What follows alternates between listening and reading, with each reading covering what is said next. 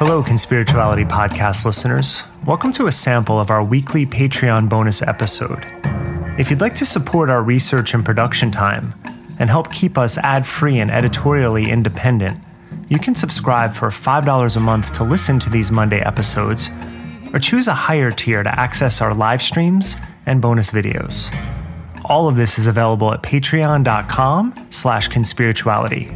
Thank you for your support.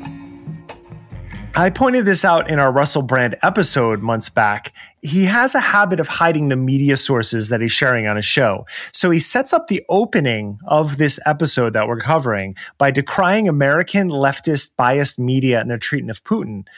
But then I looked into the screenshots he shared.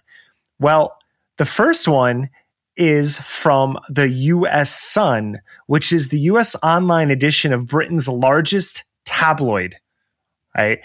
The next screenshot, the Daily Star, another British tabloid, followed by another screenshot of the US Sun. So again, put this in perspective. He's talking about the leftist American biased media mm-hmm. by showing British tabloid screenshots. But you wouldn't know that because he actually cuts off who each of the articles is from. And I'll just say for, for anyone who hasn't lived in England, the Sun is best known for on page three having a topless young woman that is like the page three girl of the day or of the week or whatever. Wow, I didn't know that. Okay. He's doing the exact same thing that he's criticizing media outlets is doing, which is manipulating images and ideas to suit an agenda. Mm-hmm. I could go on with the way he treats Joe Biden based on a less than three second clip that doesn't even match his accusation, which he then turns into an extended dialogue with his sidekick about Biden and Macron not being able to properly use their hands. And he also is constantly championing the erosion of American democracy. But let's turn to the Matt Taibbi discussion, which is the heart of this. This was all preamble that I was just talking about. Yeah, you know, I, I want to say too that it's it's it's probably a good sign. Uh, it, it's probably because he's moved to Rumble that he's using uh, music that he probably doesn't have the license to mm, because YouTube is right. much more strict about catching that, right? And so it's like, oh, right. oh, debuting on Rumble, here's some tricky for you, sampling Public Enemy. but yeah, as you said, he glosses over a lot of these obvious right wing talking points. If you pay attention to right wing media, it's like the overlap is pretty pretty uh, uh, uh, ubiquitous, as if they're situated in his. I mean, Russell positions himself as this kind of lefty anarchist. Um, but then he goes into these Gish Gallop laundry list uh, of describing, you know, what's going on with the mainstream media, as if as if all of the mistakes they're making or the false, falsehoods they're perpetuating are settled fact.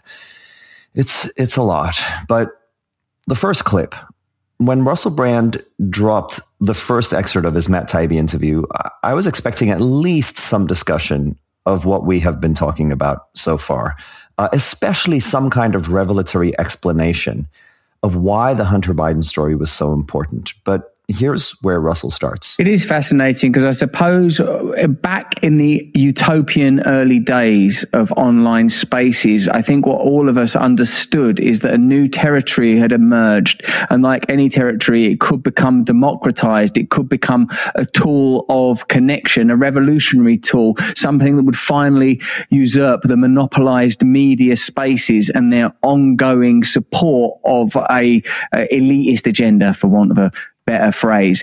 But what has happened is that expertly these uh, the, the, social media spaces themselves have been corporatized and corralled. And what you have demonstrated through these revelations, through your revelations, is just examples of that in practice that these spaces are no longer free spaces. They are managed and controlled spaces. They're not organic. And the, the idea that, that social media could be used to create insurrections, even if they're ideological insurrections rather than sort of actual revol- social revolutions, is being uh, quite strongly prohibited. Wow you know this is this is Russell's grand narrative about the internet. Uh, it's it's a kind of mythology. There were these utopian early days that have since been corrupted by corporatism enacting the elitist agenda, which is a classic right wing talking point.